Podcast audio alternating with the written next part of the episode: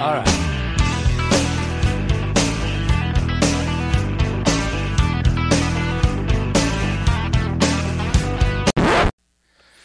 Welcome back to a emergency edition of the Pointless Exercise Podcast. I guess it's a, it's another exciting edition. Uh, it's the it's the Cubs podcast because they're busy uh, dismantling whatever was left of their team, and as always, with me is Deadspin's own Sam Fels. Sam, Hello. how are you? Uh, well, I have to quibble with you there because you said as always, and I fear that this may be my last appearance on your on the point. Oh, come on! Who aren't you going to want to uh, watch Well- talk about Zach Davies and Alec Mills? As, as as far as I know, and I, I could be wrong here because you're a weird dude. This podcast is for Cubs fans and people who care about the Cubs. Uh, I will no longer be either one of those uh, going forward. I saw it looked like you were prepping to burn some.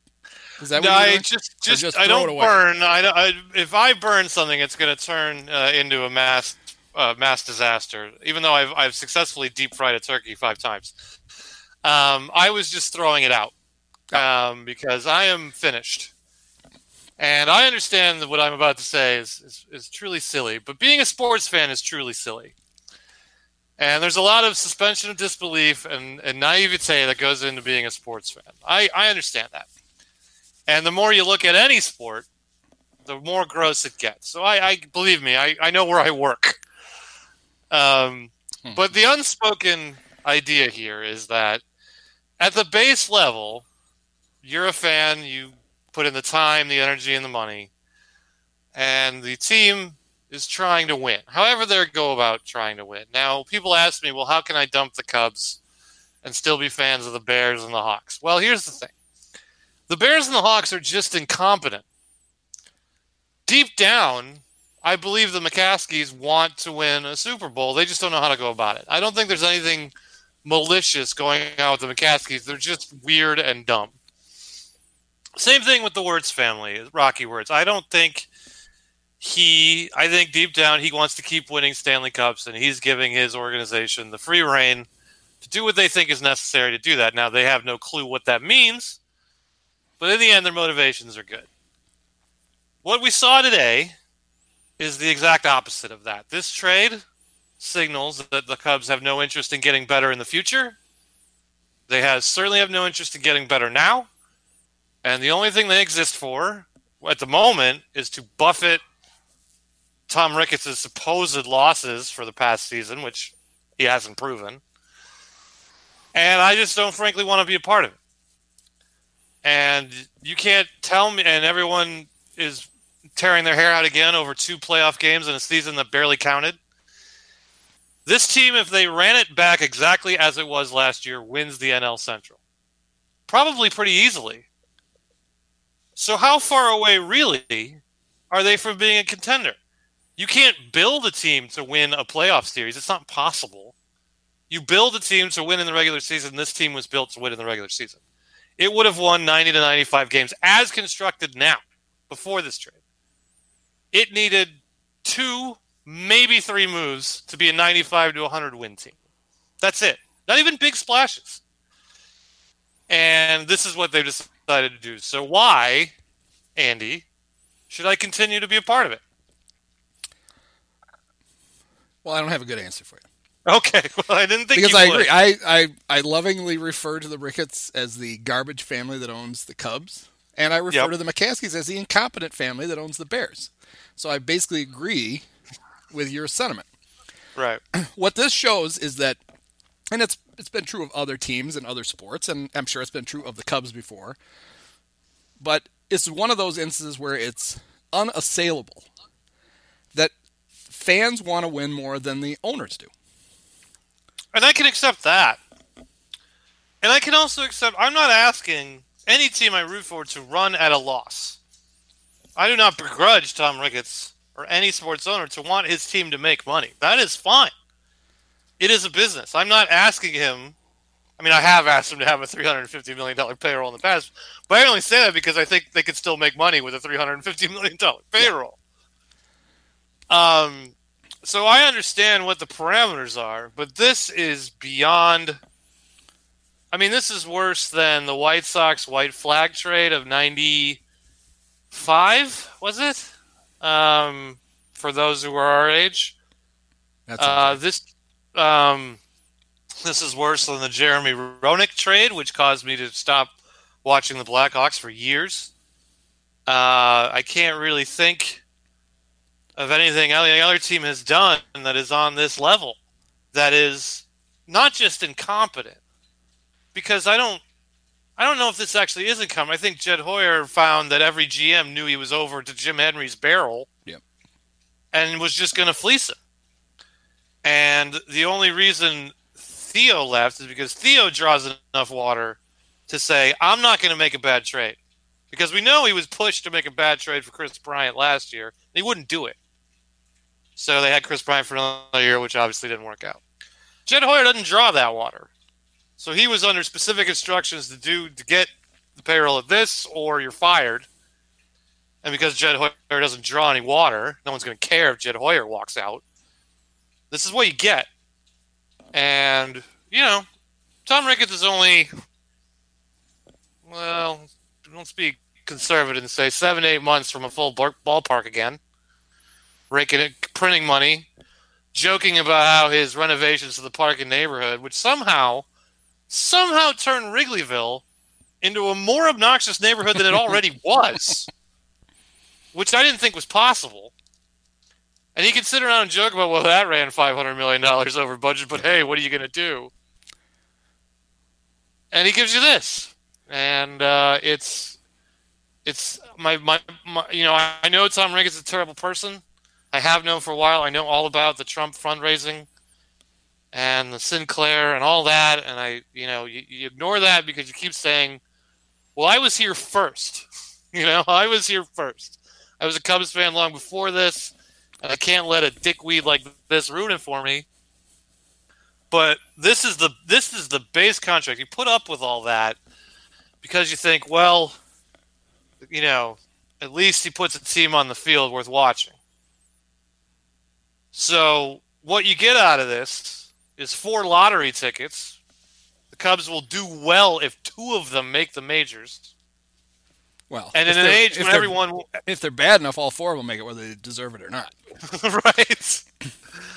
And in an age where everyone wants to find the next guy throwing harder and velocity is king, here is the dollar store Kyle Hendricks. They didn't even get some fireballer who can't find the plate, which would be a better idea. So, you know, I don't want to waste your time and your fans' times, all six of them. Huh? Let's see. Uh, by pretending that I'm going to watch the Cubs any more than I watch the Colorado Rockies next summer, because it's not going to happen. Well, I'm pretty sure I can get Ryan Dempster to do the podcast with me. Well, yeah, you probably can. It- As long as there's a camera involved, he'll be there. And I'm not even upset about Len Kasper uh, because it's been a pretty miserable winter uh, for Cubs fans. Actually, this this day will go down as one of the dumbest days in Chicago sports history because the Hawks announced Kirby Dach will be out five months because they let him play in a tournament for children. Yep. Um, the Bears are embarking on Packer Week, which we all know how it's going to end, and I, I honestly can't wait. Um, I think it's, So, it's yeah. technically ill-fated Packer Week. ill-fated Packer Week. Uh, but, but this is what I wanted. I can't criticize it. This is this is exactly what I wanted. So, yeah, I, I I mean I don't I don't know how any even the blogosphere that loves to fap its crank its hog to prospect rankings and dreaming about what they could get for Kris Bryant, even they couldn't sell this to themselves. well, they'll by morning they will have By by they will have they will have galaxy brained it into something they, If- they if think not by defensible. if not by morning, they'll do it on the first day of spring training when they see one of these kids in some back Yeah. Be like, "Oh, you should see this guy in uniform." Like, no, I shouldn't. Um. So yeah, I'm. I mean, that's my piece. I'm. I'm. It's sad. I mean, as as infuriating as it is, it's sad because the Cubs have spent has meant so much to me over my lifetime. Uh, going to Wrigley, watching baseball on TV and live, and talking about baseball is a huge part of the summer experience. here in Chicago, and to go without it will feel really weird. Uh, but that's that's where I'm at, and I don't I don't see how I will get out of it because I can't I can't I just I can't in my mind I can't let this guy win. I can't let him have my fandom back. It's all I have. And if this is how it's going to be treated, then I don't I don't see the purpose. So on the on the face of it, Okay. you could make an argument that trading a 34 year old pitcher who's had two serious arm injuries hmm isn't an indefensible idea. But when It you would be considered selling high. yes, but when you look at the return, the teenage boy band that they got back, plus Yeah. Zach Davies, it became clear that this wasn't a hey let's let's flip you for some close maybe a couple of close to the big league prospects. Mhm. This was uh, the younger the better because that allows us to sell the illusion that we made a good trade for longer. They Mhm. they can't prove they suck for like three years. Right. So well, they haven't actually. Have they? Has, has, have any of them played competitive baseball? None of them are over eighteen, right? So they haven't. Well, I mean, they played little league, and I'm sure Okay. I'm sure the Cubs have extensive scouting reports from their Right. I'm sure American. American Legion. Yeah, they got they got Ben Affleck from Goodwill Hunting out there watching with a cigarette, watching. Oh, this kid's hitting like 330 this year. And then the other way that the trade is is indefensible is that you know if this is a we well we saw an example of it. So the Rays trade Blake Snell a day before, and what they want is live arms in trades that they make. Cubs mm-hmm. Cubs didn't get a single one. They only got one pitcher, and the one they get, you know, can't couldn't break a window. And the, and the and the Rays got a pitcher who can pitch for them next year. Yes. Maybe not to start, Right. but he'll be up midseason, throwing three or four innings out of the bullpen and, and probably striking everybody out. So I mean, you could, you won't because you won't be paying attention. But those of us who are, you know, the Cubs' plan is going to be, hey, we've got Ed Howard and these four, and they're coming, and we're going to sell that forever. Mhm. And it's you know, it's just such tiresome bullshit. In a Well, my my question to any fan who wants to hang on and believe in that, when these guys get to be 26 or 27, even if they're good, even if Ed Howard's good, what makes you think they're going to pay him then? It'll be time to f- maybe they'll Time actually flip him. Right, maybe they'll for a lot of actually execute it and and flip them for uh, inferior prospects. I mean, I on the surface, like if in a vacuum, if yes, a, th- a soon-to-be 35-year-old pitcher who's making a lot of money, two arm injuries, probably never going to have a better season than he did.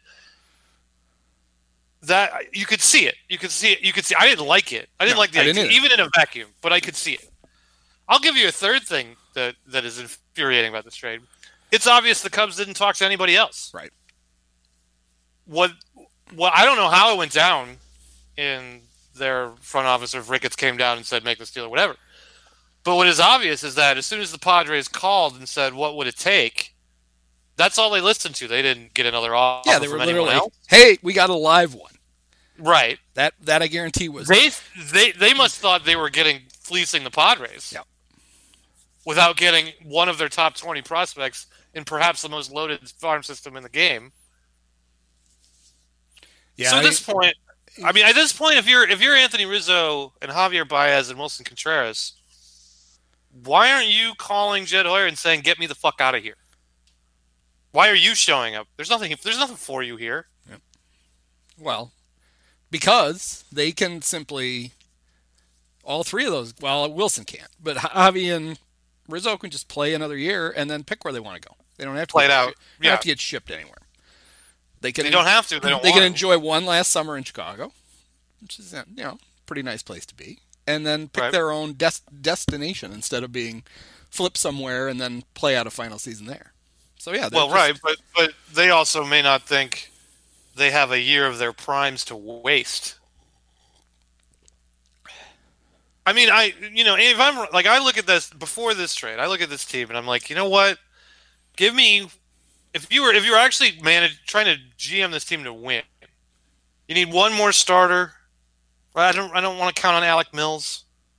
You know, but one more starter, an arm or two in the bullpen, depending on how your miracle chip pitching lab works, and then either do something like you stick Michael Brantley in left field, you know, or DH, or you find you know what you just get a really good center fielder and you catch everything, and that's a really good team.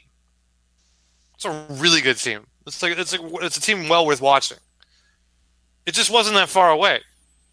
You know, I mean, it's it's the same as the Red Sox last year deciding they just simply don't want to pay the second best player in baseball, so they trade him for a fourth outfielder with an attitude.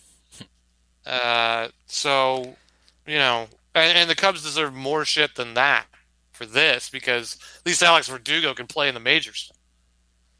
Uh, we don't know if any of these kids are ever going to play in the majors. Of course, by the time they're old enough, you're right. The Cubs will be so bad they'll have to play. Yep. And like, well, I got to restock the farm system. You know what? Draft better. That's how you restock your farm system. Draft, develop better. I Yeah, like this isn't this isn't basketball. This isn't football where you need a top five pick to you know turn your team around. You can get players everywhere in the baseball draft. That's why it's like fifty rounds long. But there isn't an aspect of this that shouldn't send every Cubs fan into a rage. And the infuriating thing is, as soon as they open the doors tomorrow, people, whenever they open the doors this summer, people are still going to rush in. Yep. They won't care. They'll be in there hugging the troughs. Oh, I missed. Right. So, and you know, it don't you know, I don't want to, I don't want people to get the idea that I'm going to be running out and buying my Southside Hitman White Sox hat. I might have had they not had the winner they've had. Um, You can get one of those La Russa .08 jerseys. Those are cool. I mean, if you, if they knew they were going to do this, would they still non-tender Kyle Schwarber? Like, is his nine million dollars that important now that you've gotten rid of the twenty-five? Well, you could see how the teams have rushed to sign him. They could probably Right. They can bring him back at less than the nine million. Probably. For why? Right? Everyone tells me, oh, the offense broke. It's broken. It's Kyle Schwarber's fault. Might not have anything to do with Baez and being terrible, Rizzo being in a slump, Bryant being hurt. That might not be the reason the offense suck. I don't know. Yep. Call me crazy. I mean, if that's what you expect these players to be going forward, okay, I guess they need major changes. Well, there's all kinds of nonsense. There's the baseball telling the National League teams, I wouldn't plan on there being a DH. When we know Right. damn well they're going to ram a DH in at the last minute. They just don't want They don't Uh, want to pay for one. right. They don't want DHs to have uh, 15 more teams to market themselves to in the offseason. Mhm. That helps suppress. It helps suppress their salaries. Honestly, and if it wasn't for my job that makes me pay attention to the sport as a whole, I really wouldn't watch baseball because it's become the playground for hedge fund bros trying to figure out how they can do this the cheapest. How can we pay our employees less and make the most money? There's like, I mean, how many? I mean, how many teams are actually trying to win? Dodgers and Padres. No one in the NL Central. Nope. The Mets have a new owner. The Braves. And that might be it. Maybe the Marlins, but eh, Mm. hard to tell. They're Hard in to the, tell. They're in the. We'd love to win on, as long as it's cheap. Right. So that's that's one third of the National League is actually trying to win. You know, you hop over to the American League. Okay, the Angels are always trying to win. They just do not go about it. Hard to tell with the Astros. Who knows? Again, always hard to tell with the A's. Well, the You know, A's, the Yankees. the A's try on the A's and Rays try on a budget, hmm and they're both actually pretty good at it. Actually, the Rays are both really pretty good at it. And, and I will I, I will give the Yan- uh, the A's and Rays some allowance because they, they don't draw anybody. Right. But at some point, especially the Rays, you know what? Just build your own fucking stadium. Quit looking Yep. for every fucking tax break and grift you can find, and just build one. Because if it's such if it's such an economic guarantee, then you'll profit in the long run. All right, so in the Central, White Sox trying to win. The Twins, kind of, not really. You know, they haven't addressed all the things they need. No one else in that division. No, the Indians. Are, the, the- Indians are actively and non-trans and well and transparently doing the how many pieces can we offload and still contend? How Right. cheap can we make it but still be able to sell? And that's one of the things that allows the Ricketts to do this is the fact that nobody else in Central wants to win. Because all they really want to sell is playoff contention. Mhm. And it's going to be awfully hard, unless you're Pittsburgh, to not be on the fringes of playoff contention the whole season. And why do you need to spend $200 million to do that? And dopes, And- and Cub the fans are like, oh, you know, I like this scrappy team. Fuck that. I like, you know what I like? I like really good Uh, teams. That's what I like. I like the I like the team that won 103 games and bashed the shit out of people. Yep. I like the I like the team that came after that that won 92 games and did the same thing. Team after that that won 95 games with half the roster hurt. I like that team. That's the team I like. And you know what's going to happen here is they will they will. I mean, it's clear. Ian Happ's already said it.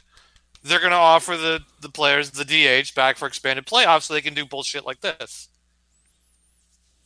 And the players will probably take it Yeah. even though they've already they've, some of them have come out and said, you know what, this expanded playoff thing is a scam. It's not good for us, but they'll still take it because they're dumb, and they decided to hire a former player as their union chief instead of an actual Yep. lawyer. Yeah, one of one of the dumbest things any sports union has ever done is put Right. Tony even Clark even the even the NHL players union, which is has to be the biggest collection of morons on the face of the earth, was like, hey, let's get Donald Fehr in here. Yep. Let's get an actual lawyer to represent us. Yeah, I mean, you know, my job is is is to cover baseball, so I will do my job. But I mean, this is it is by far the hardest sport to really get into now because of all this. And honestly, I never thought I'd say this. What baseball needs is a salary cap because with a salary cap, there's a salary floor. And you're not going to get teams to behave in any different way unless you absolutely mandate you got to spend 150 million dollars on your payroll. Yep. Even if you even like if you have to do what they do in hockey, and I guess they do this in basketball to an extent as well, where you have these bad teams will just take on like contracts of players who are never going to play. It at least facilitates movement. It facilitates payroll room for the big teams who want to win. You know, it opens up spaces. So that's fine. I don't care about that.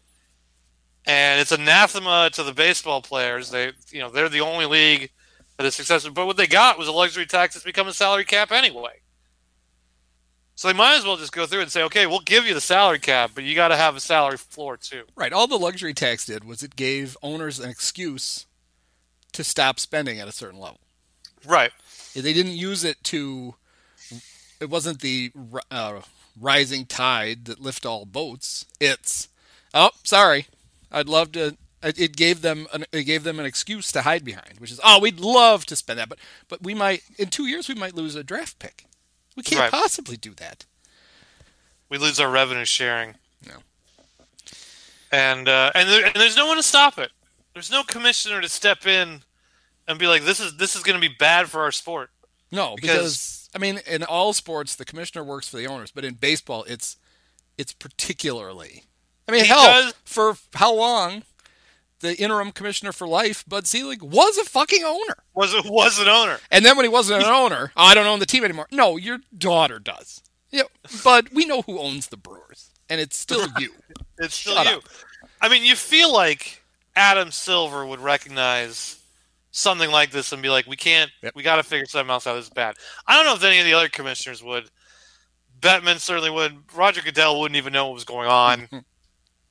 so, you know, I mean, and, and the really only reason Adam Silver has that kind of vision and power is because he worked for David Stern, who, Right. you know, was probably the best to do it. Yeah, it took Goodell what Um, twelve years to finally cobble together enough other owner allies that he could finally say no to something Jerry Jones wanted because he was always he was always on the verge of being fired by Jerry, and now he finally has enough other guys to tell Jerry to shut up. Right. So, I mean, I it's it's just obscene. I mean, I I until he actually shows me the the the books, I will never believe Tom Ricketts has lost any money on any of this. And it's not even about making money. Like these guys, they just they get addicted to making that amount of money. And when it's not that amount of money, whatever it was for the Cubs, God knows what. Yeah, I mean this idea that Cap tweeted out that uh, the Cubs have a billion dollars in losses on their balance sheet. It's like, well, Sure a. a that's bullshit, and b Right. if if owning a team was such a financial burden, Why does Just- everyone want to do it? right? Just sell it then for a handsome profit. You bought them for The what eight hundred million dollars. You could sell it for two billion dollars to somebody. At least. the two reason they don't sell it is because they could squeeze fucking revenue out of everything. This is There's a difference. See, what people like Cap don't realize is that there's a difference between losing a billion dollars and losing out on the chance to make a billion dollars. yes, Like, what were the Cubs' expenditures last year, really? 37% of their payroll, which is what? Nine, $80 million? You know? yeah, something like that. And and then their TV network bring, cancels that out right there. Even as poorly run as that thing is. Yeah, that, and that TV network benefited greatly from uh, there being a shorter season Right. because they didn't they didn't have to make nearly as much money as they would have had to over 162 games to help cover their percentage of whatever it was. So it's all bullshit, and I don't I don't know why anyone buys it. And I would like to think that baseball is headed for some sort of reckoning, but based on the TV deal they just signed with TBS, it sure doesn't seem like it. No. Um, the only way that's going to go sour on them is if the ratings are just so in the toilet that TBS and ESPN start barking, uh, or more RSNs aren't picked up because people are like, I just don't want to pay for it. But I don't see it happening anytime soon. Well, the but the bar, especially the reason that they can get away with this, and they're gonna, they I'm sure, although they're the most PR unsavvy people in the world, which amazingly they, They they are so bad. They could hire the best people to do it for them, yeah, instead they hire uh, Dennis Calton, which is the opposite. which is the opposite Yes. of that. um, you know, they can weather that. We're a lot of people will be pissed off for for over this, and then in a couple of weeks, most of them will have let it wash off. The other, I guarantee you, the other shoe that drops here in a few days, or maybe I I give them, I give them a couple of weeks, is the hey, we brought Jon Lester back. Remember him? You like him Right. Because even they're already- sucks. because they're already paying him ten million dollars to not pitch for them. So they throw a few million more on. He wants to come back, and that they and then some people are like, "Well, yeah, I'm going to miss you, but Jon's back." It's like, well, yeah, I like Jon too when, Right. when he was good. Um, he's not now. but then I, like, I mean, I love. We appreciate Jon Lester for all he does. He's bad now. Yeah, I really, I don't want to see him be bad for the Cubs. No, I want to see him be bad for someone else. But then there's the the reason they can get away with it is the rest of the Central is quickly trying to divest themselves of expensive players. Mm-hmm. And if they win, if they're on pace to win 80 games, well, of course, I don't know how long the season's going to be, but you know, if they, 500 or better, they're going to be able to pretend they're in playoff contention until almost the very end of the season. And there will be enough people who buy it. Are like, oh well, you know, all you got to do is get in and get hot. Well, not with this bunch, you can't. Maybe the team you had Are last they- year, you could have. Are they a 500 team as currently constructed? I mean, I'm not even sure. They have one pitcher. One. Well, they keep telling me. They, could bring Ryan keep to- telling me the What if they bring Ryan Oh. Tepera back? He got an MVP vote. MVP vote.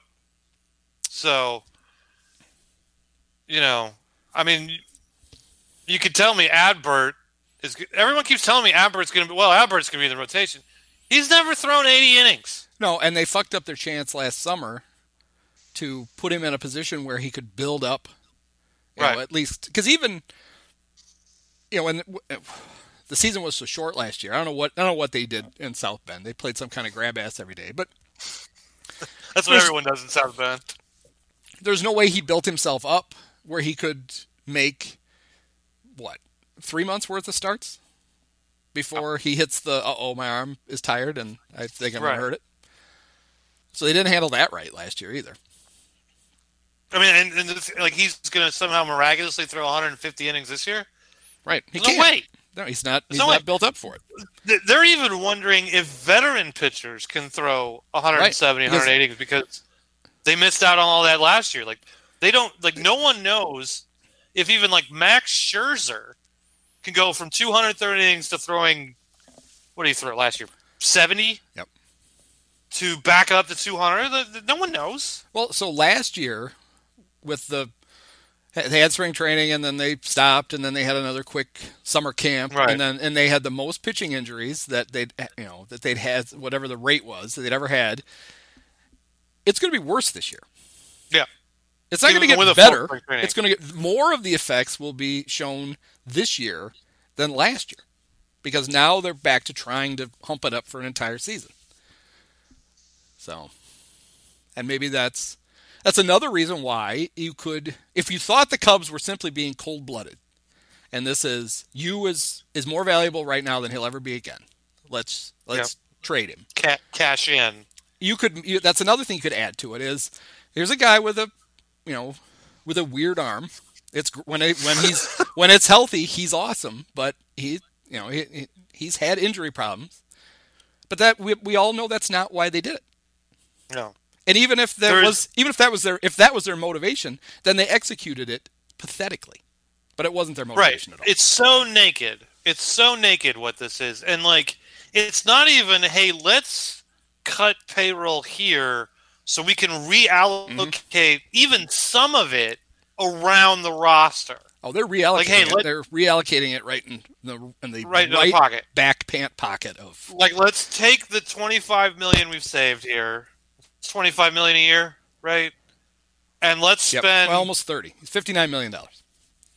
let's ten, and let's well, okay, let's spend 10 of it on Michael Brantley or 15 of it on this guy and 7 of it on this guy and we're still saving a little money. You know, let's spread around, let's try and make our roster deeper. It's not that. It's so naked what this is. But you're right, even if even if they think this is a baseball trade somehow, then then they're even then not only is it bad, it's moronic. Yes. Yeah. I mean, there, if Jed Hoyer honestly thinks he did well here, not like as well as I could do given what I've been handed, but like j- just generally well. Hey, this is a good trade. I've set my team up. Then he needs to be put on the ice float with Ricketts and Stan Bowman and George McCaskey all of them. Um, and like we don't. I mean, Jed Hoyer was a GM on his own for what a year in San Diego, maybe. Like it wasn't very long. Well, and we have no idea. but, what, what but he Sam, is. he also was co-GM of the Red Sox for a month. So there's that. right When Theo there's put that. on the monkey suit and ran off, So, right. So he very well might be a moron. he could be. He seems like a nice moron, And but there are like good. Yeah, there are nice morons. Yeah, so I picture hopefully what didn't happen was when he when he hung up the phone from AJ Preller, he didn't do the Jonah Hill like weird reverse fist pump from Moneyball. Instead, he just slammed his head into the desk as hard as he could. Like, fuck, well, that's the best I could do given the circumstances. But he doesn't even know if it's the best he could do because he didn't shop you around. Like I know you use names from out there, but like Padres called said we want this, and that's the only thing. I mean, there was no. Yeah, let's see if we can find. Because there were Like, there was- there were there was one room- teams he they could trade him to without. So that's you know it's not it wasn't one it wasn't just the Padres that they could trade him without his permission. Right, there was one rumor that the Sox called, and it wasn't much of a return, but they were also going to take Heyward's contract off as well, which has its appeal. But then they decided to trade for Lance Lynn because that's what drunk old Tony wants, because he's a dirt dog. Right, the fat guy who So- only throws fastballs. Right. That's how could Uh, that possibly go wrong? How could that possibly go wrong on one of the best home run parks in, in the game? I got three different fastballs. I got one that I throw at the letters. I got one I throw at the waist, and I got one I throw at the knees. Which one do you want? Um. So, yeah, I mean, we know nothing of Jed Hoyer. I mean, we want to. I mean, I don't want to sit here and say he's a moron. We don't know, but like, it's curious because we know. Look, we know Theo. Le- I mean, maybe we won't know until he writes his book. But Theo left because he's like, I'm not doing this shit. If everything's going to be about getting people for when I'm not here anymore, then I'm just not going to be here anymore. I don't want to do this shit. I didn't want to do it last winter. I didn't do it, and I'm not going to do it this winter. So I'm out of here. Right. There's I'm leaving. Theo either left because if you want to look at it, he, he was either benevolent and he went, you know what, we're going to have to strip this down. And Jed, you're going to end up with the job. You might as well be the one who makes the trades. Right. You know, or more likely he went, "Fuck it, I don't want to do this. You do it," right. which is what I think happened. But well, why? But why is Jed Hoyer leaping at the chance to do it? because he's going to be Jed, he's going to be Jed Hoyer well could have- compensated to do it. he could. Be, he'd be well compensated to be the Mets GM too, with none of this. Well, but see, there's a Well guar- compensated. But see, there's a guarantee he gets the Cub job. There's always a chance some they hire somebody else. It's this was a here's here's your contract. Do you want it? And he's like, I'm not saying no to that. So he didn't. Uh, I mean, yeah, okay. Probably would have been well compensated to be the Phillies GM too. I mean, there, jo- there were jobs out there if he knew how to play the game, which we don't know if he does or not. Yeah. So you can have gets, this one. and he gets the Theo reference, so that carries an awful lot of weight. So yes, he should have been able to pick. I don't know. Maybe, I mean, maybe he didn't pick maybe he goes down in the pitch lab and he gets all gooey and like, oh, we figured it out. Maybe, maybe he didn't pick up that best job because Theo's going to go take that one Yeah, that's right. in a year's time. Uh, yeah, Jed, if you want that, if you want that job for a year, you can have it, you can have it, but then I'm hiring Theo, and you're fucked. and you're back to uh, managing the uh, parking lot or whatever it is that you did with the Cubs. It's funny. There was one one guy on Twitter who was all upset that the reason that this trade wasn't better is because the Cubs haven't hired a GM yet. It's like, buddy, do you know what GMs do now? No, Yeah, because is- nobody knows what they do now. Th- The, the is president conversation- is the GM. That's how it works. Right. now. This, this is the conversation I had on my other podcast last week when the Hawks were making these delineations. I don't know what the difference between your president of baseball operations and your GM is. What I can gather is that the president of baseball operations now is what we thought of as the GM when we were younger. Yeah. It's And your GM just fills out the paperwork. GM is Or the like- old assistant GM is now the Right. GM. He he makes the calls. Yeah. Like like does the Theo's like, work. Chad, get you know, get AJ Preller on the phone. Like he makes the calls now, and then he brings what was offered. So he he does the daily tasks of filling out the you know the forms and going down and doing whatever needs to be done in the clubhouse with the manager. But that's it. Well, it's it's title inflation, and it happened from the the unwritten rules of baseball, where if you want to hire my GM to be your GM, I'm not going to let you do it. But if you Right. give him a promotion, then you can have him. So GMs aren't GMs anymore. It's- for a while they were vice presidents. Now they're president of baseball operations, and that's the only thing that's changed is the salary and the title, but the duties are the same. Are And the so same. if you're the GM of a major league baseball team now, it's like it's like how everybody at the bank is a vice president except for the tellers. Right. Everybody everybody in a front office is is some sort of general manager except for the president of baseball operations. So Yeah, I mean it's just it's just a it's just a it's a sad day because it didn't. And I like I I understand that like teams you come to love like a, a certain era of a team they no longer get to play together until they go out on their shields. And that's not even like the proper way to run it. I'm not saying Right.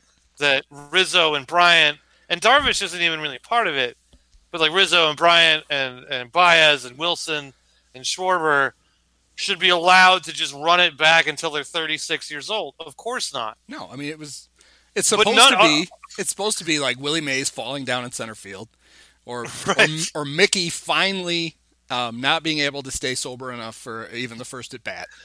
That's what it's none of- supposed to come to. It's not supposed to. You're not supposed to just get shipped off to San Diego in the middle of the night. Right. Like not but like none of these guys except for Rizzo are even 30. Right. Like they they they are owed a few more seasons to see if they can't figure it out. I mean, what if the fucking Nationals before last year had been like, well, shit, we've never won a playoff series. I guess something is fundamentally wrong. Let's trade fucking Strasburg. Yep. And cash in, and, and, and, and we'll get a bunch of lottery tickets for 2023. Like, I mean, I understand that the Dodgers are this unholy monster, which is why the Padres are doing this because they have to compete with the pot, the Dodgers over 162 games. Yep. They're not doing this for about an NLCS against the Dodgers. You can't build a team to say, okay, now we're ready for a seven game series because seven game series in baseball are fucking weird. Like you can't do that. The Cubs don't have to compete with the Dodgers for 162 games. Like Well, they, they only have to, Right.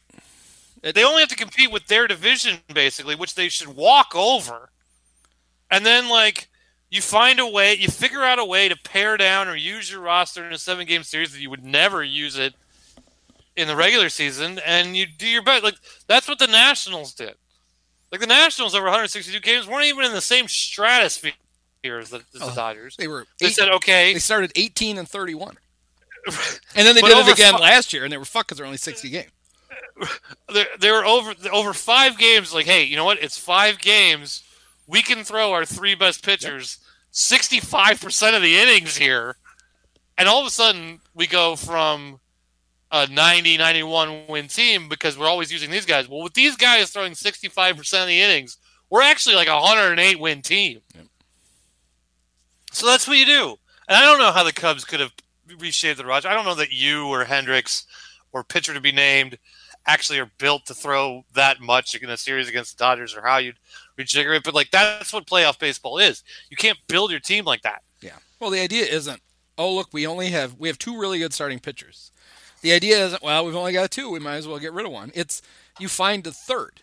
You find a third. That's what you're supposed to do instead of this. And then it it's very enlightening as to how badly the Ricketts really want to win. The Central should be the greatest gift to a major market team ever. You're the only It's one in the division. You're gonna Right. you're gonna win the division, so you can spend all your time. the The winning the division is a given, and it's what do we need to do so that we can beat the Dodgers or the Braves or the Nationals in the playoffs. Yeah, You, you, have, know you have- and you have all season to get ready for that. Instead, they're like, well, shit, we can contend without having to have a really good team because our division's mediocre. So let's just be mediocre. That'll and be there's going to be 16 playoff spots or whatever. Yep. I mean, I mean, I know what the Braves' record is, and I know they went to Game Seven against the Dodgers. I'm, I'm not buying the Braves as some fucking juggernaut. I'm just not doing it. no, that makes. Uh, but see, that I agree, and that makes it even less defensible what the Cubs are doing. Right. Because if you take the Braves out of the equation, that's one less really good team in the National League that you don't have to worry about. So instead of, you know, and then we we heard all this shit from Tom Ricketts about how well, you know, we're going to get in a position where we never have to rebuild again. And then three years later, they're actively rebuilding again because, newsflash, it's cheaper to do it that way. Yeah, I mean, like you rebuild when the team you had has just passed its sell-by date. Right. It's not past its sell-by date. Right now, when your best players are literally in the middle of their primes, the That's middle not, of the, that's not rebuild time. That's not rebuild time. That's augment time. And yes, part of sustaining this kind of thing is knowing exactly when to move one piece for two or three pieces to extend out. I hate the term window, but that's what it is. I mean, that is that is part of it. That's absolutely part of it. And if you if they said, you know what, we're going to make a baseball trade with you, Darvish. We, we we're going to sell high, and yeah, we're only we're going to get some younger players. Some of them might not be here this year, but we could get one or two that will be. Yep. I wouldn't have liked it. I'd probably still be fucking pissed off today, but I would get it. I, I would get it. Like I'm like you know you gotta you, you gotta be careful with that. That is kind of how you do it. If you know the 2003 Red Sox trading Nomar Garciaparra. Yep. Um, you know, and if, if I could, if I could, if I could do it, I, I go through you know all the teams that have done something like that. Like okay, we're gonna we're gonna choose one or two guys every couple of years, and say we're gonna move them along. Like hey, like even if, even in two years you're like, you know what, we've got this Miguel Amaya, we can move Contreras to help us other places because this guy's ready. You know, this guy can take over and and do it for longer and as well or close to it, and we can get better elsewhere if we do this. It's like that. the, it's like the Yankees trading Aroldis Chapman for Gleyber Torres. and then getting Aroldis Chapman back just anyway. getting a Roldis right back, which they, which was their plan all along. Right. I mean, the Yankees were bad that year. They were bad in 2016. Right, but they did that with the intention that we're not going to be fucking bad next year. Right. Not, well, let's embark on a five-year voyage back to respectability. Right. They It said- shouldn't have to be that way. Like, I mean, if if you say like, okay, we might have to take one season back up. Again, I don't like it, but if you do it right, you can sell that pretty easily. But this team didn't even have to back up for a year. You can do this in a way. This isn't this isn't how it had to be. It just is because they want it that way, and I frankly don't understand anyone who's still gonna flock to Wrigley and wear their Cubs blue and think it's all gonna be okay because it's not. It's just not. I mean, so they they traded you to save fifty nine million dollars, but they over, didn't save over how many seasons? Two. Two seasons. Right. But they didn't Okay. even save it because they are sending an indeterminate amount of money to the Padres. Oh, Apparently, thought that. apparently that was for the benefit of getting the 11th, 13th, 15th, and 16th best prospects in their system. None of whom can drink. Who? What were the, What was the haul going to be without the cash? Uh, I thought the I thought the catch part was debunked like an hour ago. Well, that could be because uh, Bob Nightingale's the one who reported that. Right. I think that part of it, but that doesn't even matter. Like it doesn't matter. Like I, I don't want to hear about the Cubs saving money. I don't No, want. to hear, I don't was wanna hear saying. about, I was saying don't- that if you thought the haul was, if they really were sending money, and you thought the haul was light in the first place, think about what the haul was going to be without the cash. It was going to be even less. But I guess if it wasn't, there was no be that. There was no haul that didn't include Mackenzie Gore that I would have found acceptable. Right. and that's why I didn't. I, I one of the other things I don't he understand was with doing- these. I don't understand what these deals is the is the quantity over quality thing. One of the one of the few really good or, or a trade that happened at a deadline that I was really liked was when the Mets traded Carlos Beltran to the Giants for Zack Wheeler. That was it. It was a one for Right. one. You guys need you guys need the veteran bat for your World Series run.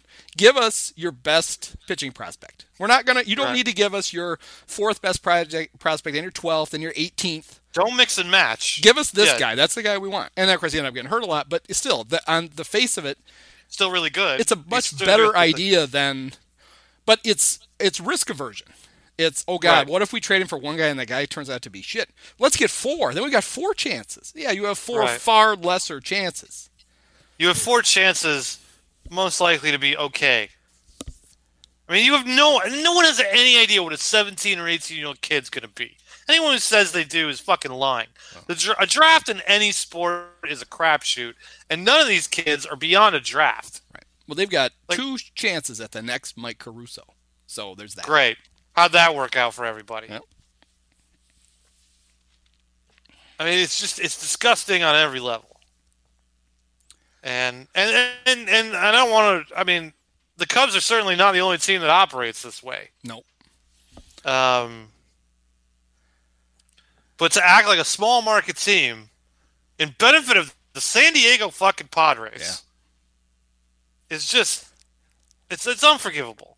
I mean, that's that's the only word I could. I, it's unforgivable, and I'm not going to forgive it. so And the problem is the Ricketts are never going to get rid of this team. Like I can't be a fan of this team as long as they own it.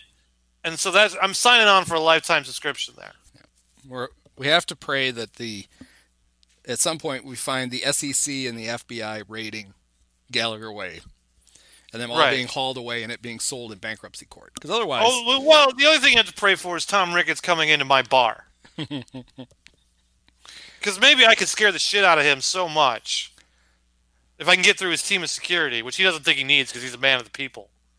Well, clearly, when they bought the team, they didn't real. No one bothered to tell them that you know good baseball teams are expensive. Because he doesn't know anything about baseball. Didn't realize that. Oh come on! He met his wife in the bleachers. Yeah, sure he did. He met his wife in some econ class. I love they were both probably failing. That it's that's Um, the most the most unconvincing, supposedly charming anecdote maybe in Chicago Right. sports history. It's not even that. No one. I mean, okay, no one told them that by the time they got around to having their own network, it wouldn't be profitable anymore. Yep. No one would want it. That they missed the window on getting their Dodgers-like deal. Yeah, and if they, they wanted that, they missed the window because the guy that they had in charge of putting it together had signed such terrible deals when he had the job with the old team, Right. with the old regime, that they had to sit and wait until the economics of sports TV went in a shitter before they finally were able to go out on their own. And had they Yeah. had any savvy, they would have looked and said, "This doesn't make any sense. We're better off. work. We're better off where we We- were." if or they they would have if they knew what they were doing, they would have gotten the crack team of lawyers Yes. to find a way to buy themselves Right. out of the Comcast contract. You know what? Let's just take the plunge and spend the hundreds of millions of dollars to get out of this contract Yep. and set up our own network tomorrow. Yeah, because I mean Jerry Reinsdorf's teams own half that network. Jerry likes cash. That would not have been a Right. difficult. That would not have been a difficult negotiation. There's always a way out of these things if you want it bad enough. And they didn't do it. I mean, there's. A, I mean, I, I think this gets into a larger discussion. and I don't want to get into that too deeply, but the, one of the main problems of this country is that a lot of people have this perception that you are. No, no, no. Most rich people are just as stupid as we are, if not dumber. Yeah. And it starts with this family. We've seen the emails. We know we know they're petty and and, and dumb and paranoid, and they have no idea what they're doing. And this is what happens. And they have to make a certain level of money to prove to dad that it was a good investment. I don't know. I don't know what the actual deal is. That their profits have to be so large that they have to inflict this upon this fan base. But they, I mean, they told you, like they, they told you in those emails, and no one seemed to care. We could do anything to this fan base, and it doesn't matter. Right. And the only reason they went after Theo is because the fan base actually reacted to that 2010 team that was so bad by not going. Yes. They all of a sudden they they had sold pops on the idea that you didn't they didn't have to win to sell out, and then they weren't Right. winning and they weren't selling. Selling, they weren't selling. There were 10,000 people there. It was like when you and I were growing up. And uh, and then that's what spurred them to this. But I don't think they'll cycle back to that. I think that the shine from 2016 is still there a little bit. There's still there's still some of those faces around. Anthony Rizzo's still around. Javier Baez is still around. Contreras is still around. They could sell that to the Rubes from the bus the bus the bus Rubes from Iowa and downstate. And uh, you know, I mean, they won't draw. I would guess they won't draw quite as well as they have in the past. But they'll still draw, especially because people will be so excited to be Yes. outside again. Well, everybody's going to get a COVID bump this season. right. It's going to be people like, "Hey, we can we can go to the ballpark again. Who gives a shit? We we're going." Right. So, it, Um, it won't be an accurate. What the one thing and the other thing with, yeah. the, I mean, I don't. with their TV model is that um, advertising plays such a small role in the income. Most of it comes from carriage fees.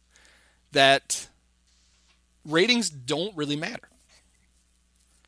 No. So, which is But they might not get the carriage fees.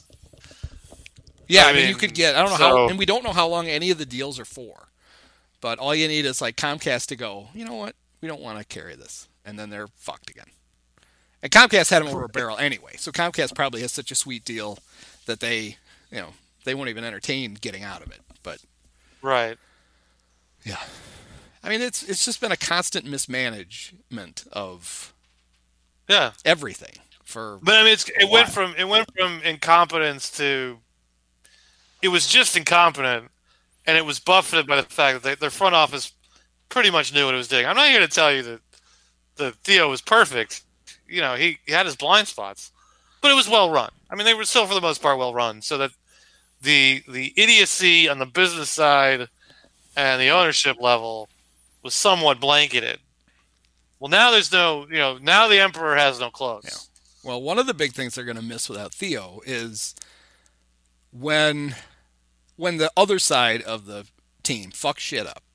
When they either had embarrassing emails or other kinds of incidents, he was the kind of calming, intelligent presence they could put in front of the media to help polish the turd Right. because you knew he meant what he said. But he's gone. Now what is Yeah. it? I mean, Jed, that's not Jed's role. Does Tom have to pop up in front of the camera like a mole coming out of a hole? It will. That No, will he's not. he's a that, will not he's work. a coward. He's a coward. He's not gonna. He's not gonna be in front of any camera anytime soon. At least He might get a hand. He might do a hand-picked interview with Kaplan because he knows Kaplan ain't no, it'll be. It'll be. shit. It'll be Bruce. It'll be. Uh, Oh, Bruce. There's Bruce another one. That's that's who gets to talk to him because they Right. employ him. So, or Taylor, she can talk to him. Right. She can ask him about Denver. Yeah. Hey, have you ever been to Denver? Do you you really like Denver, don't you think? How come our the stadium doesn't have a row of purple seats a mile up? Well, because it's that's five thousand feet above the stadium. But that's fine, Taylor. That's that's good. That's fine, Taylor. You're doing a great job. Congratulations. Are we still paying you in uh, Chico's coupons? Yeah, that's what I thought. and you can have all your games announced by Chris Myers. Yeah, that's the So, uh, uh, I, you, let me ask you that we don't, we haven't done this podcast since Len made his announcement no. We haven't done it since they crapped out and of the playoffs. Schwarber. We haven't done it since the crap out of the playoffs. Would it have been totally ridiculous when Len made it clear that he wanted to do radio to go to Pat Hughes and say, "Hey, Pat, would you like to do TV for a year or two? Because Len would really like to do radio." No, The it would pay not is more. ridiculous. Yeah, And Pat would certainly respond to the less. I don't know if Pat wants to do TV, but I know the less strenuous schedule would have appealed to him. Yep. Because if you're the TV guy, you occasionally get the Saturday off, you get the Sunday off. You can take, you know, a day here or there. Maybe you get a, the Wednesday, right? Isn't the Wednesday a national thing? So you can occasionally get that off. There's a less strenuous schedule to it because he's always got to take that inning off, and then they have some boob, you know, whatever boob of the year Yep. it is, come in Whatever. do the inning. screaming buffoon from the second row doing an Screaming buffoon, right? So if you if the Cubs are just going like Pat, would you have any interest in doing TV? Because it's really Len's dream to do radio, and we'd like to keep him in the family. And you can even tell Pat he can still describe the uniforms. Right. It's fine. Go ahead. Can- talk talk about what he- color their trousers are. We don't care. do That's his- fine. He can do his radio broadcast, just do it on TV. I mean, the job is different. I'm not. I'm not trying to sit here and say the job isn't different, but it's not that different. No. And then you then you'd at least have you'd still be like, look, we know we everyone loves Len on TV, but this is what he really wants, and everyone loves Pat, and we get to keep everybody. We're just switching around. We're switching some chairs. Like it wouldn't afford. We're, now maybe Pat Hughes has no interest in giving up his radio gig, has no interest in doing TV, and it would have been pointless to ask. But I find that hard to believe. Pat's done TV and other sports, Yeah, he's done. He's done lots of basketball, right? and it might even be flattering to him. Right. You know, hey, Like, hey, what if we just swap seats for years so Len can do this? You guys are friends. well, and, and then there's also the idea that Pat is 65 years old with a bad throat. yeah, I mean, I know that most most play-by-play announcers die on the job right. in their 80s, but Well, um, I, there's no they're drunk. like, so right. Pat's, usually that's drunk. Pat's handicap is that he doesn't get bombed on the air, right. so he'll actually live. Maybe if they told him that'll lubricate his uh, vocal Right. Like you know, Pat, you can still take a dump for the whole fifth inning. That's fine. We know you like to do that. Um, but yeah, you could have. There could have also been kind of a wink, wink. Um, right. You nudge, could have done. But it was pretty clear that while Len wanted to get the fuck out of there, the marquee guys didn't care. Like he called them and said, "Hey, I'd like to do this." And they're like, "Okay," And which yeah, I'm sure made him feel great. It's just like Pat- I just, I just, uh, I just canceled Directv after 22 years. I called in and uh, I said I'd like to cancel. And normally they send you off to, uh, you know, some loyalty person who throws a bunch of programming at you. They went, "Okay, Okay. Oh, all right, Right. thanks. And then they shut it off the next day. It was gone. I'm like, well, fuck, that was efficient. You know, the Cubs clear, did basically the same thing to Len. Oh, you want to go? Right. Oh, that's too bad. Uh, get ready for Ryan Dempster and Jim Deshaies for one season, and then Ryan Dempster solo for the next decade. That'll be great. Unbelievable. just, just unbelievable. I mean, I don't know if it would have worked, but it was certainly worth finding out. Well, it's clear they didn't. They didn't do anything to try to keep him. No. They didn't. And I don't know that the bunch that runs Marquee has enough brains to sit down and even talk it through for 20 minutes. I think they just went, "Oh, he wants to go. Well, fine. If he doesn't want to be here, he can go." You know, they seem like those kinds of people. Now we now we get to put our stamp on it. Yeah. We get to hire our guy. we were stuck with him, and they're already actively trying to shove Deshaies out. I mean, you can right. you could feel that through the TV. So, yeah. Well, my whole take on it was, I believe Len when he says that, um, you know, nothing happened at Marquee that actively forced him out. But I also believe that, I, I just don't think that's even after just one weird COVID season, that that's a good place. I think it, it put him Yeah. in a headspace where he's like, you know what, if I wasn't here, it wouldn't be that big a deal. maybe I'll find something else. Right. I don't Maybe think he. I'll I don't think he went that. running from the booth on the last day of the season going, "Fuck this! I never want to come back." But I also don't think he left it thinking, "I can't wait to come back and do the entire spring training again next year. That's going to be great." I think it was Right. like, "Eh, fuck it. If something better comes along, I'm going." Where I think two or three years ago, I don't think that thought ever crosses his mind. No, there's no way. He had the best job in he had the best job in baseball. I mean, the guy I feel sorry for in all this is Kyle Schwarber. Because where else is he going to find a team where after batting practice he can wander through the wall and go sit on a fire truck for 20 minutes and play? It is sort of curious that he's still out there.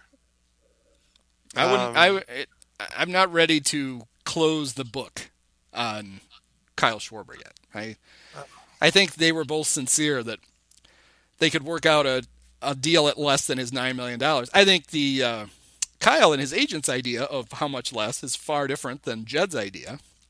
But if the Well, market not- doesn't heat Not up, Jed's not Jed's idea. Jed's limit. yes.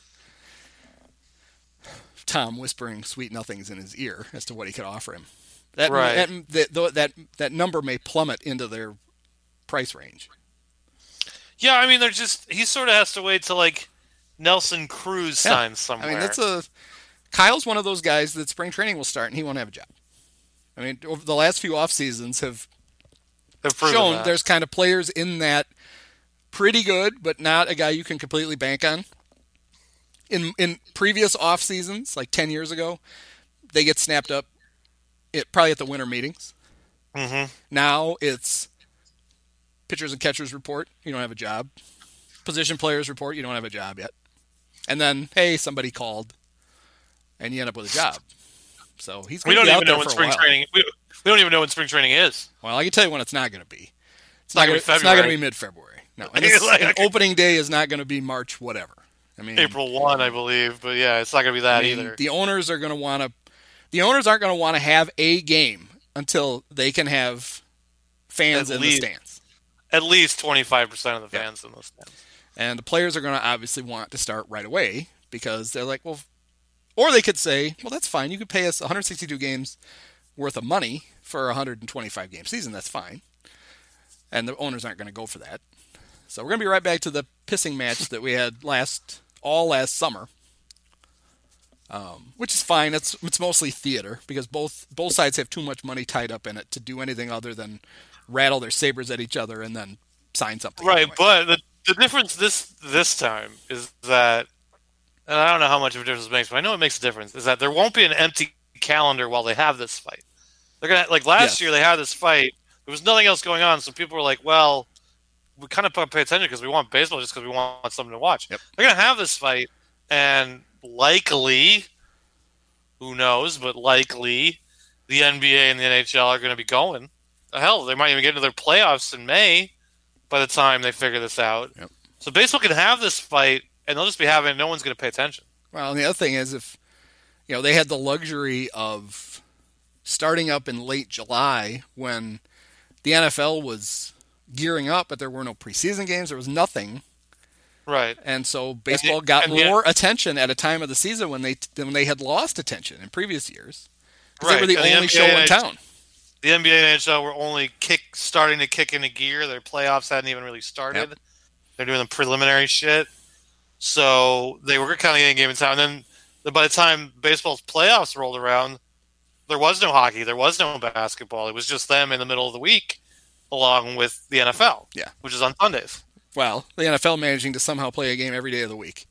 Right, There. right. With some of those COVID reschedulings seemed awfully convenient. hey, you know what would be cool? We haven't done, we've never done Tuesday night football. Let's give that a shot. Let's give that a shot. There was one on Wednesday. There was one on Wednesday. There was one every night of the week this year. They had a Yeah. game. They had a game all seven days because when they played on Christmas was Friday. It was so that was a Friday. Game. I mean, if if the NFL really wanted to, they could have a full schedule with a game every night of the week and just slide it around, so teams always had five or six days off, or seven or eight. Right. That's and, And I don't. yeah. I don't understand the economics of it, but the idea they keep pushing for the 17th game when the thing that seems to make more sense is just add the second bye week, which they had one year. Yep. And then that, that that extends your season over the 18 weeks that you want.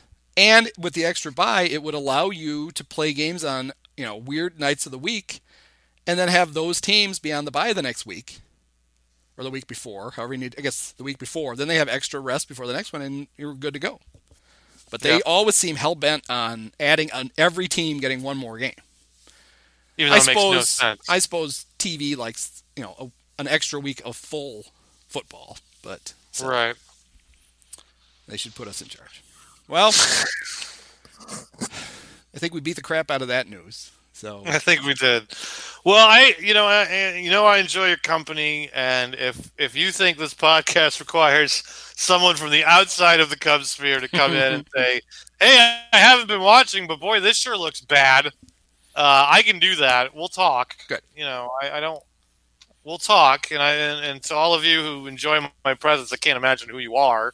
You know, we can figure something out, but uh, my days of doing this as a Cubs fan and Cubs carer are over. So, well, if there's, I will- if there's ever a week that David DeJesus isn't available, thank we'll, you, we'll have you fill in. Uh, but I can't be nearly as handsome. I'll tell you that. Yeah, just you got to master the stare at the camera and don't blink and don't ever quite close your mouth all the way. I can do that last part. I can definitely do that last part. So I one of my so the first year I wrote for the Athletic, they uh, I got Sky it. point. Yes, actually, they, my uh, my archives have disappeared. You can still find me article by article, but it used to be you can. There are still people who follow me. You know, you can do that. right. And I went to look for an article today, and I clicked on I follow me. I clicked on it, and you get nothing. Like oh, but I Google. I had to go search for it. I could find the stuff. Anyway, so the first year I was writing for them, I got an email not from Jon Greenberg, from actually one of the two owners. It was Adam Hansmann. One of the two dudes. Yeah. one of the two dudes saying, "Hey, uh, we want to do something uh, extra special for opening day. So is there uh, like somebody you could interview or whatever? Basically, kind of, hey, can you do a better column than normal?" Without saying it. no. So in that column, I interviewed two people. I interviewed David DeJesus and Len Kasper. And uh, it was like a big deal because DeJesus had just gotten the uh, pre and post game job. And he was Okay. delightful. It I'm was sure. so much fun. And I thought, he's going to be great. And then I started watching. I'm like, no, he's not going to be great. And then he just kind of disappeared. So He's not on marquee, right? he They- not, they didn't- which is they didn't bring amazing because over. they have a rotating cast of a thousand duds. He would actually. be- I mean, most games, their post game was Cole Wright, Sean Marshall, and Ryan Sweeney. And you're like, Sean Marshall is ever expanding forehead. it's like, what the fuck are we doing? This is the, this is what we ended up with. And then occasionally Lou Piniella with drink in hand would No. chime in from his No. garage. Lou, once the pandemic hit, Lou was like, "Fuck this," and he never appeared again. Um, you did get Mark Grace broadcasting games from the bar in his house, which is Yep. which seems so dangerous. And he only got, and he actually, he, they they claim he didn't get suspended for uh, calling his ex-wife, was it a nitwit, whatever it was. Something like that, yes. Didn't actually get suspended. He just wasn't scheduled to be on for a while, and he did Diamondback games during that time. So, anyway, I, I given their aptitude to, towards PR, I'm fully expecting the announcement, um, probably the beginning of February, that Thom Brennaman is the new play-by-play voice for Marquee. I mean, it has to be, right? Yep. That's the only. That's the only way out of this. Yes, because they love the awkward opening press conference, and nobody could deliver that better than Thom Brennaman. Um, yeah, I, I, oh man. I mean, I, I, I, sort of wonder about their play-by-play search because these guys all know each other. Like, someone's gonna say like, "Oh wow," like gonna get offered like the Cubs job. Like, "Oh wow," play-by-play guy the Cubs job. That's like the third best, third or fourth best job in baseball. And one of his friends gonna be like, "Yeah, you, you don't want to go work there." You know what though? I think because there's so few of those jobs that they would even knowing that they would still stiff arm each other to get to it. I just have a feeling. I, I, I, mean, think someone- Marquee will fuck it up by picking the wrong person. I don't think they will fuck it up because the caliber of people they could have picked from is not high enough. I just I just Yeah, assume, given everything else, they will pick the most the most boring and ill prepared person. someone who doesn't have that job, yes, but of of people who have every day, like like if you wanted Don Orsillo from the Padres, who used to be the Red Sox guy, They should have thrown So him he- in the trade. He could should have have been in thrown the him trade. in the trade. Yep. But like he like he he knows what it's like to have a flagship Yeah. play by play job. Like He knows, he's what a it's like to get, he knows what it's like to get fired from one too. So he's probably like, "Fuck, I'm not doing that." Fuck. that. Well, yeah, he- knows how what it's like to get fired by people who don't know what they're doing. Yep. But if you went to him and be like, "We're going to give it," now the, it's unquestionable that the Cubs play-by-play job is a better job than the Padres play-by-play Yes. job. It's a bigger job. Even with but the he might Padres think- being a better team Even- this year. Even the Padres being a better team, he might think, "Yeah, you know what? I've got a pretty good job. I don't want to go work for these dumbasses." Like someone like that. I mean, I don't, you know, throw a name out there, and like who's got a job, and it's just like, yeah, I don't know that I need to do. Like, go, uh, not Joe Davis. He's the other guy, Uh, the guy from in Milwaukee who's really good, who does the Fox stuff too. Well, Brian Anderson Uh, used to do it. Brian Anderson. Why he'd be like, well, why do I want to work for these guys when I, when I got a job? Yeah. You know, but if you find someone who doesn't do baseball regularly at the moment, yeah, they'll leap at it because, you know, there's only, as you said, there's only 30 of these jobs. What I think they'll have to do, and what fits in with the way they program all their other shit, is I think they'll pick somebody who has other gigs so that they have another. I I, th- I assume you know last year Chris Myers was going to do games when Len was doing Fox, and then Len didn't do Fox because of the pandemic. I have a feeling that whoever they get, and you know, it could be a guy like Adam Amin, who is like, I got I got to do Fox football, and I've got all this bull stuff, and they'll be like, Mhm. that's fine. We got Chris Myers to to do those days. Um, I, I have a feeling they're going to end up with something like that, and I think they're going to like that because I think it really feels like Marquee is going to want to have like multiple play-by-play guys, so that they Yeah, don't it's like have the what- one guy who is you know becomes like. The, I don't think they want a face of marquee. Well, like they want Ryan Dempster to be the face of marquee. Amazing. Well, well, that's what that's what Yes does, or at least used to do. I don't know how much, but like, you know, Michael yeah, they Kay have that would- ridiculous rotating did- group of eight people, Right. whatever it is. right, but Mark, you know, Michael Kay would do most of the games, but not most of them. all. Yep. And then they, you know, they had like two other guys who would come in, sort of circle in, and do it, and then and then Paul O'Neill would be in there just not shutting up. Um, it's funny that they're trying to put, you know, you see Paul O'Neill trying to package himself as this like amiable guy when anyone who played Yeah. with him or against him Like, was the biggest asshole asshole in the world. He was the uh, Uh, he was the Ron Santo of the '90s. right. Everybody was like, "Why? What? You're a, everybody knew you were a dick." Oh, look, I'm charming now. Okay, fine. Whatever. Right. Okay. Fine. But, and Paul O'Neill has both his feet, uh, as far as I know. and he used one to to uh, try to get a guy out at first base once. right. Um, so yeah, I mean that's probably what they're gonna do. I mean, if you find good people, Yeah, you can make it work. you can make it work. I mean, I yes, don't man, have I any. I don't have any confidence that Marquee can make it work. But No, you I don't have In any theory, idea. in theory, it works. I don't think they have any idea what they're doing. I don't think anyone in in that organization has any idea what they're doing. No. It's just it's just so so dispiriting, so dispiriting. But whatever, you know. Hey, you know what, Cubs fans? If you feel like giving up, I get it. In two years, the Fire are going to sign Lionel Messi, so you can watch the Fire during the summer. They'll have Leo Messi, and everything will be fine. So and there, He'll, and he'll tweak a hamstring in warm-ups every week. right? But you will have you will have already oh. bought your tickets. You'll already buy your tickets. He'll play 10 games. He'll probably score Yeah, 21, 21 goals in those 10 games. But yeah, he'll he'll keep getting hurt because he'll be 37 or whatever. But hey, that's all you got to do, you know? Like it, it, you, you can find other things to do. Chicago's a great summer town without baseball. And if you really need to go see baseball, go to the South Side. Yeah, they're managed by a drunk and mm-hmm. owned by someone who thinks it's still 1987, but they'll be far more interesting to watch. Yeah, that I won't be doing, but that's I appreciate. Well, you don't live here, so it doesn't matter. no, and if I did, I wouldn't do it anyway because I, I it's not even I don't like the White Sox. I just like I like to live in a world where they don't really exist because I just don't That's care. fair. That's fair. I like going down there.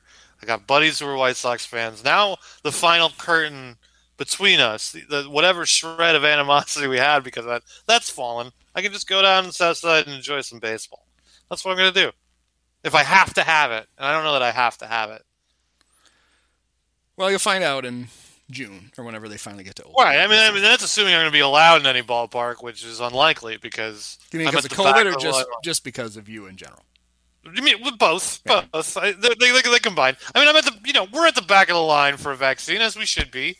So who knows when I'm ac- actually going to have it? Yeah, I literally did that thing. There was there was that New York Times interactive thing where you plugged in a few data points and it told you how many, what percentage of the country was in front of you for the vaccine.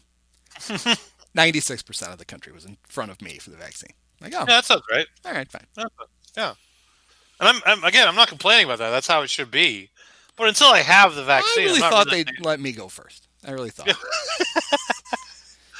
uh, until I have it, I'm not really jonesing to be out and about, you know. So, um, so yeah, I, I, I the, the, baseball is, is almost a 2022 problem because like you're probably not going to be allowed to go to games. Maybe be the- very hard for you to go, go to games this year. Maybe the Cubs strategy is that maybe they know the pandemic really going to be in full effect till 2026. And so Right. the Darvish trade all of a sudden is the smartest trade in baseball history. Look, Yeah. they're all these guys are ready. It's amazing. They're ready by the time we can have fans back. We sent them to Lithuania for 4 years to play. And now here they are. Awesome. Yeah, awesome.